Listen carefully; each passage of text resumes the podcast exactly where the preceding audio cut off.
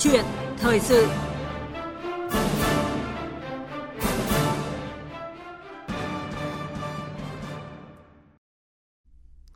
Thưa quý vị và các bạn, giảm ban hành văn bản cấp thông tư cho thấy chất lượng thể chế kinh doanh tốt hơn. Đây là một trong những nhận định tích cực đáng chú ý tại báo cáo dòng chảy pháp luật kinh doanh năm 2020 được Phòng Thương mại và Công nghiệp Việt Nam công bố mới đây. Nhưng bên cạnh đó, báo cáo cũng ghi nhận vẫn còn những mặt tồn tại vướng mắc cố hữu về thể chế kinh doanh chưa được sửa đổi, như việc gia tăng biện pháp quản lý quá mức cần thiết hoặc có những can thiệp không cần thiết vào thị trường. Thực tế này cho thấy thúc đẩy cải cách thể chế kinh doanh cần cách tiếp cận mới trong bối cảnh mới, chú trọng vào hiệu quả thực thi chính sách. Đây cũng là nội dung bàn luận trong câu chuyện thời sự hôm nay với sự tham gia của khách mời là ông Phan Đức Hiếu, Phó Viện trưởng Viện Nghiên cứu Quản lý Kinh tế Trung ương. Quý vị và các bạn quan tâm thì hãy đặt câu hỏi hoặc là chia sẻ bình luận về nội dung của câu chuyện thời sự theo số điện thoại là 0243 934 9483 và 0243 934 1040. Vâng, xin nhắc lại số điện thoại đó là 0243 934 9483 và 0243 934 1040 ạ. Bây giờ thì xin mời biên tập viên Trung Hiếu bắt đầu cuộc trao đổi với vị khách mời. À, vâng, à, xin à, chào ông Phan Đức Hiếu và Phó Viện trưởng Viện Nghiên cứu Quản lý Kinh tế Trung ương. À, cảm ơn ông đã tham gia cùng à, câu chuyện thời sự hôm nay. Ừ, xin chào biên tập viên, chào quý thính giả nghe đài. Dạ vâng, à, thưa ông, dòng chảy à, báo cáo dòng chảy pháp luật kinh doanh năm 2020 thì ghi nhận sự khác biệt so với các năm trước. Đó là có hai dòng chảy chủ đạo xuyên suốt cả năm qua. Một là dòng chảy nhanh và kịp thời về những cái chính sách chống Covid-19 và hai là dòng chảy bền bỉ mạnh mẽ nối tiếp cái chuỗi cải cách môi trường đầu tư kinh doanh những năm qua. Ở góc độ chuyên gia tham vấn chính sách của chính phủ thì ông đánh giá như nào về hai cái dòng chảy pháp luật kinh doanh này? Thực ra thì đúng là có một có điểm khác biệt nhưng mà chúng ta hình dung ra là như năm nay thì nếu như nói ví von thì nó có hai dòng chảy, một dòng trong và một uh, dòng đục.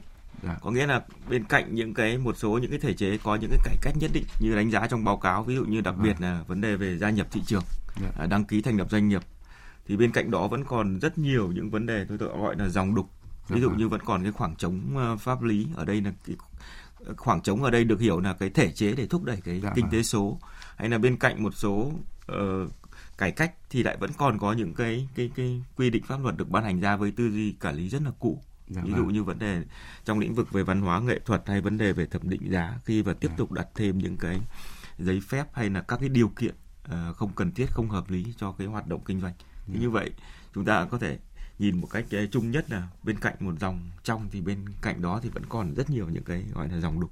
Dạ vâng. Dạ vâng, à, như ông Phan Đức Hiếu cũng vừa nói thì à, vẫn còn à, có cái mặt tích cực và mặt à, chưa được à, trong cái dòng chảy kinh doanh năm qua và để à, à, nhìn à, một cách à, rõ hơn về cái dòng trong trong à, dòng chảy pháp luật kinh doanh năm qua thì à, mời quý vị và các bạn cùng nghe ông à, Vũ Tiến Lộc, à, Chủ tịch Phòng Thương mại và Công nghiệp Việt Nam, cơ quan đại diện cho cộng đồng doanh nghiệp Việt Nam thì đã có cái nhìn nhận như thế này. Trong năm 2020, kết cấu của cái hệ thống thể chế chính sách các văn bản pháp luật được đưa ra thì tỷ trọng của các thông tư của các bộ ngành đã giảm đi Điều đó có nghĩa là các quy phạm pháp luật điều chỉnh, cái hành vi của người dân và doanh nghiệp bây giờ được điều chỉnh chủ yếu bởi các văn bản pháp luật và các cái nghị quyết của chính phủ. Thì cái tỷ lệ, các cái thông tư giảm mạnh trong những năm gần đây, nó thể hiện một thay đổi rất quan trọng về chất lượng của cái hệ thống thể chế. Tôi cho rằng đấy là một cái điểm rất đáng lưu ý về cái chất lượng của cái hệ thống các cái quy phạm pháp luật của chúng ta. Vì chúng ta cũng nhiều lần nói đến các thông tư của các bộ ngành, nhiều khi là không thực hiện đúng được cái tinh thần các văn bản pháp luật, bó lại so với các cái quy định về pháp luật Dạ vâng, à, thưa ông Phát Đức Hiếu, ông thì ông có đánh giá như nào về cái điểm khác biệt này của cái dòng chảy kinh doanh uh, vừa qua? Đúng là nếu mà nhìn vào cái giai đoạn vào số lượng văn bản mà ban hành trong cái giai đoạn vừa qua thì dạ chúng vâng. ta thấy rằng là có một cái cải thiện, gọi là cải thiện về mặt uh, số lượng. Vâng. Uh, đặc biệt là liên quan đến đây là cái số lượng của nghị định được tăng lên dạ vâng. giai đoạn 20 năm 2020. Điều đó có nghĩa rằng là chính phủ tập trung hơn vào cái công tác xây dựng thể chế. Dạ vâng. uh, số lượng thông tư của các bộ ngành có giảm xuống. Ờ, trước đây trong cái giai đoạn 5 năm trước 2010 2015 thì nó ừ. vào khoảng 2.700 thông tư. Ở giai đoạn này thì nó vào khoảng 2.500 thông tư. Nhưng quả thực thì đây là có một cái sự cải thiện nhưng nếu như chúng ta nhìn vào cái cái số lượng thông tư ban hành ừ. thì tôi cho rằng là vấn đề được giải quyết rất ít. Dạ vâng. Nếu như chúng ta nếu như chúng ta đặt ta vào một cái doanh nghiệp và với 5 năm vừa qua chúng ta ban hành đến 745 nghị định khoảng gần hơn 200 quyết định của thủ tướng và 2.532 thông tư vâng. thì rõ ràng là chúng ta cứ hình dung ngay cả cái câu chuyện này cho thấy một cái điều là đôi khi số lượng không phải là tất cả nhưng dạ trong vâng. chừng trong hoàn cảnh này thì số lượng đã nói lên rằng là cái việc ngay cả cái việc tìm hiểu thực thi một quy định pháp luật cũng theo tôi trở lên cũng rất là phức tạp cá dạ nhân vâng. tôi là người chuyên uh, chuyên về gọi là uh, nghiên cứu tìm hiểu uh, đánh giá chính sách thì đôi khi cũng gặp rất nhiều khó khăn trong việc việc uh, tìm hiểu là một nghị định của chính phủ thì vâng. liệu có bao nhiêu thông tư được ban hành dạ vâng. và và không thể nói rằng là số lượng nhiều thì cái cái xác suất để các cái thông tư trùng lặp uh, mâu thuẫn trồng chéo là dạ điều đó vâng. hoàn toàn có thể dạ. xảy ra và vậy rõ ràng là trong cái điểm này thì kỳ vọng của chúng tôi cho rằng là cái số lượng thông tư như hiện nay như vậy là còn quá nhiều dạ vâng. và ờ, ở một chừng mực nào đó có thể nói rằng là nếu như cái cái việc ban hành thông tư bị bị lạm dụng thì rõ ràng nó ra làm gia tăng cái sự tùy tiện và cũng như làm giảm cái chất lượng của thể chế đặc dạ biệt là chúng ta có một cái bài học uh, uh, trong cái cải cách điều kiện kinh doanh trong giai đoạn vừa qua rất dạ rõ vâng là trước đây chúng ta thấy điều kiện kinh doanh còn được nằm cả ở thông tư. Dạ vâng. Thì nay điều kiện kinh doanh theo quy định của luật đầu tư năm 2014 là chỉ được ban hành dưới hình thức quy định của nghị định. Dạ vâng. Như vậy ngay lập tức cộng đồng doanh nghiệp đã đánh giá rất cao cái nỗ lực này nó giảm hoàn toàn cái sự tùy tiện dạ vâng. của các bộ ngành trong cái việc tạo ra các cái rào cản uh, pháp luật. Như vậy trong thời gian tới thì cái công tác cải cách về mặt số lượng ban hành này thì theo tôi vẫn còn là một cái dư địa rất lớn. Dạ vâng. Như vậy là cái số lượng uh, văn bản uh, dưới cấp nghị định uh, như là thông tư thì tuy đã giảm đi nhưng mà số lượng giảm đi nhưng mà vẫn chưa đạt được cái kỳ vọng của doanh nghiệp và thậm chí là của các chuyên gia tham vấn chính sách và đặc biệt chúng ta cần phải nói về cái chất lượng của những cái quy định pháp luật được ban hành mới có một cái điểm ghi nhận là về cái điểm sáng trong chính sách quy định về khởi sự kinh doanh Ông thì ông có nhìn nhận như thế nào về cái điểm sáng này trong khi mà đặt trong cái tương quan về vấn đề gia nhập thị trường của doanh nghiệp uh, trong năm qua thưa Nếu như mình gọi là gia nhập thị trường nói chung ý, thì ở đây cái điểm sáng duy nhất có lẽ là cái cái thủ tục về đăng ký thành lập doanh nghiệp. Dạ vâng. Uh, có nghĩa rằng là với cái sự ban hành của luật doanh nghiệp và cái nghị định 01 năm 2020 vâng. thì các cái một số những cái thủ tục về đăng ký doanh nghiệp đã được uh, vâng. không cần thiết đã được bãi bỏ tôi lấy ví dụ như bãi bỏ cái thủ tục về thông báo mẫu dấu có nghĩa là một loạt những cái thủ tục hành chính vâng. không cần thiết đã được uh, bãi bỏ thêm vào đó là cũng tạo thuận lợi cho doanh nghiệp trong cái việc uh, đăng ký doanh nghiệp ví dụ như vâng. triển khai cái hệ thống đăng ký doanh nghiệp hoàn toàn qua môi trường điện tử vâng. hay kết hợp giữa đăng ký doanh nghiệp khai bảo hiểm và khai trình lao động thì đó là những cái điểm sáng nhưng theo tôi rất là nhỏ nhoi bởi vì nếu như chúng ta nhìn gia nhập thị trường ở đây thì không phải chỉ là đăng ký thành lập doanh nghiệp Yeah. Dạ. Và đặc biệt hiện nay chúng ta còn 227 cái ngành nghề kinh doanh có điều kiện. Yeah, dạ vâng. Có nghĩa rằng là trong trường hợp này là cái việc gia nhập thị trường. Yeah. Vâng. Gia nhập thị trường mà trong cái lĩnh vực mà kinh doanh có điều kiện thì cái câu chuyện về chất lượng uh, chưa tốt của cái cái cái cái điều kiện kinh doanh vẫn còn còn nguyên. Yeah. Vâng. Và như vậy thì rõ ràng ở đây là chúng ta chúng ta nhìn thấy là nếu như đánh giá về gia nhập thị trường thì có một cái điểm sáng rất nhỏ nhoi trong cái thủ tục về đăng ký thành lập doanh nghiệp.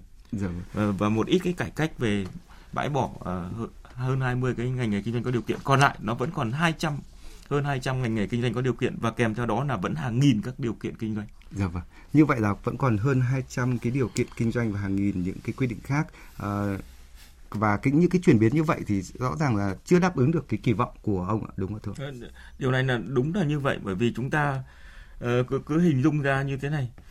Uh, trong suốt trong suốt giai đoạn vừa qua thì một trong những cái nỗ lực của chính phủ là bãi bỏ những cái điều kiện kinh doanh không cần thiết và cũng đã đạt được một số cái kết quả nhất định ví dụ như tôi vừa nói là cái số lượng ngành nghề kinh doanh có điều kiện cũng giảm xuống nhưng hiện nay cái số lượng thực tế vẫn còn là khoảng hơn 220 cái điều kiện, ngành nghề kinh doanh có điều kiện và kèm theo đó vẫn là còn hàng nghìn cái điều kiện kinh doanh. Và bản thân chúng tôi thì cũng trong cái ờ, trong cái đợt giả soát ngay gần đây thì chúng tôi cũng phát hiện ra rằng là trong ngay cả trong những cái điều kiện kinh doanh còn lại hiện nay mà đang được áp dụng thì vẫn còn rất nhiều những cái điều kiện kinh doanh mà hoàn toàn có thể bãi bỏ chứ không không phải là sửa đổi. Và chúng tôi cũng đã liệt kê ra đến năm loại điều kiện kinh doanh mà tôi cho rằng là có thể bãi bỏ ngay lập tức mà không cần tôi gọi là tranh cãi hay là là thảo luận nhiều thêm ví dụ như những cái điều kiện kinh doanh dưới hình thức là yêu cầu phải có một cái cái diện tích kinh doanh ví dụ như văn phòng phải có một cái diện tích nhất định hoặc là máy móc thiết bị phải thuộc sở hữu của mình hay là dạ. các cái yêu cầu điều kiện kinh doanh là khi kinh doanh thì phải có máy móc A, máy móc B hoặc là phải có một cái phương án kinh doanh hay là những cái yêu cầu điều kiện về số lượng nhân sự tối thiểu dạ. hay là người kinh doanh lại phải có một cái trình độ một cái kinh nghiệm làm việc nhất định và hàng loạt những loại kinh doanh tôi gọi là những cái kinh doanh mù mờ dạ. ví dụ như phải uh, địa điểm kinh doanh phải sạch sẽ thoáng mát văn phòng phải đủ diện tích phải thuận lợi vân vân tất cả những cái điều kiện kinh doanh đó thì rõ ràng đây là một cái rào cản và nếu như chúng ta đặt chúng ta vào cộng đồng doanh nghiệp thì không chỉ nó hạn chế những cái cái sáng tạo dạ. không chỉ nó làm gia tăng thêm cái chi phí mà nó kèm ẩn theo đó là hàng loạt những cái rủi ro tôi lấy ví dụ như nếu như chúng ta yêu cầu một cái địa điểm kinh doanh là phải sạch sẽ thoáng mát thuận tiện thế thì rõ ràng là danh cái một cái cái cái cái đó nó hoàn toàn không có tiêu chí thì khi khi bị thanh tra kiểm tra thì rõ ràng là doanh nghiệp đứng trước vô cùng những rủi ro yeah. Dạ. vô cùng rất nhiều những cái rủi ro và nó có thể làm thôi chụt cái cái hoạt động kinh doanh thế yeah, thì vâng. như vậy gia nhập thị trường ở đây nếu như đặt rộng ra là trong lĩnh vực kinh doanh có điều kiện đấy là chưa kể cái gia nhập thị trường mà trong cái lĩnh vực mà hiện nay doanh nghiệp cũng phản nàn rất nhiều là cái sự trồng chéo mâu thuẫn ví dụ như trong việc triển khai một cái dự án đầu tư giữa các luật. Mặc dù luật đầu tư đã có những cái sửa đổi nhất định nhưng rất nhiều những cái điểm mà bất cập hạn chế vẫn còn đó. Dạ vâng.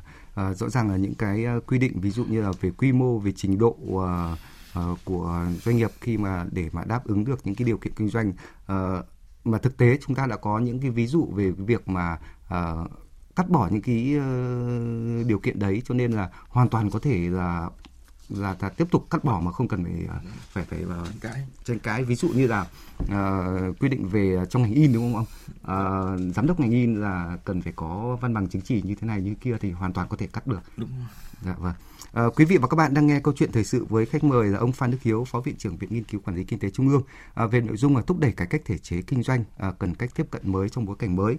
Quý vị thính giả quan tâm à, hãy tiếp tục à, đặt câu hỏi với vị khách mời hoặc à, chia sẻ bình luận của mình qua số điện thoại là 0243 934 9483 và 0243 934 1040. À, vậy à, thưa ông ờ, Phan Đức Hiếu ạ, à, có một cái tín hiệu tích cực ngay từ đầu năm nay là cái nghị định đầu tiên của chính phủ, à, nghị định số 01 năm 2021 thì được ban hành đã cụ thể hóa những cái cải cách đổi mới của luật doanh nghiệp 2020, à, đồng thời khắc phục được những một số những cái bất cập à, thời gian qua. Là người tham vấn à, và tham gia soạn thảo cái nghị định này thì ông quan tâm nhất đến cái điểm mới nào trong nghị định này? Hiện nay thì nhìn nhìn trong nghị định thì nghị định ờ, cái nghị quyết 01 năm 2021 về cải thiện môi trường kinh doanh thì cũng đã đề cập đến những nội dung mà trong cái báo cáo dòng chảy kinh doanh đã nêu lên đó là những vấn đề mà có thể là những cái vướng mắc mà cần phải giải quyết ngay. Yeah, dạ vâng. Thì ngoài những cái việc mà tiếp tục phải thực hiện những cái nội dung về cải cách môi trường kinh doanh theo cái nghị quyết 01 hàng yeah. năm yeah. Vâng. và đặc biệt là ban hành năm 2019 ờ, cho giai đoạn 2019 2021 thì lần này báo cáo cũng tập trung đến một cái câu chuyện mà tôi gọi là lớn hơn yeah, vâng. đó là cái việc uh, trước đây chúng ta biết là những cái cải cách thì thường thường nó là yêu cầu trong phạm vi của một bộ ngành thì đôi khi nó không cái cải cách như vậy thì nó có thể giúp được cái tạo thuận lợi hơn nhưng nó không giải quyết được dứt điểm vì đôi khi doanh nghiệp khi thực hiện một hoạt động kinh doanh tôi lấy ví dụ như triển khai một dự án đầu tư thì họ liên quan đến rất nhiều những luật rất nhiều những luật Được dạ thuộc vâng. rất nhiều lĩnh vực khác nhau từ đầu tư đất đai xây dựng uh, môi trường. Thì lần này và và cái cái vấn đề nó lại ở nằm ở chỗ là những cái mâu thuẫn đó thì đôi khi rất khó giải quyết. Thì lần này nghị quyết 01 năm 2021 là tập trung một trong những trọng tâm ở đây là giải quyết cái những cái vướng mắc bất cập mà nó mang tính chất liên ngành.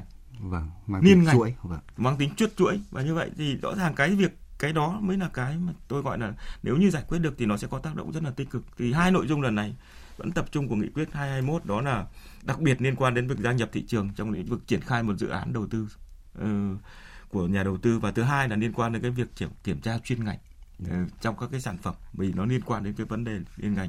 Và ngoài ra thì cũng nhấn mạnh đến hai cái trọng tâm đó là đặc liên quan đến cái việc mà chính phủ điện tử ờ, và chuyển sang chính phủ số. Và đặc biệt là cái cái cái cái, cái các cái chính sách hỗ trợ doanh nghiệp trong một cái giai đoạn mới.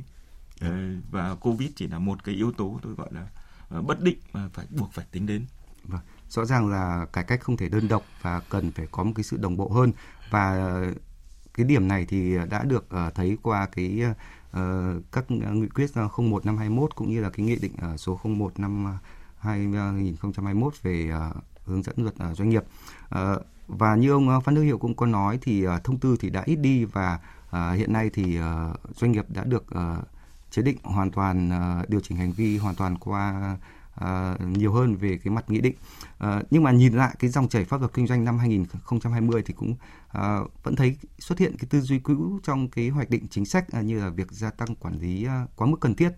Uh, chúng ta hãy cùng nghe cái ý kiến của ông uh, Nguyễn Đắc Việt Dũng, uh, chủ tịch công ty uh, công ty uh, thương mại điện tử Sen Đỏ uh, góp ý vào cái dự thảo nghị định sửa đổi nghị định 52 về thương mại điện tử uh, đang được Bộ Công Thương uh, tham vấn doanh nghiệp.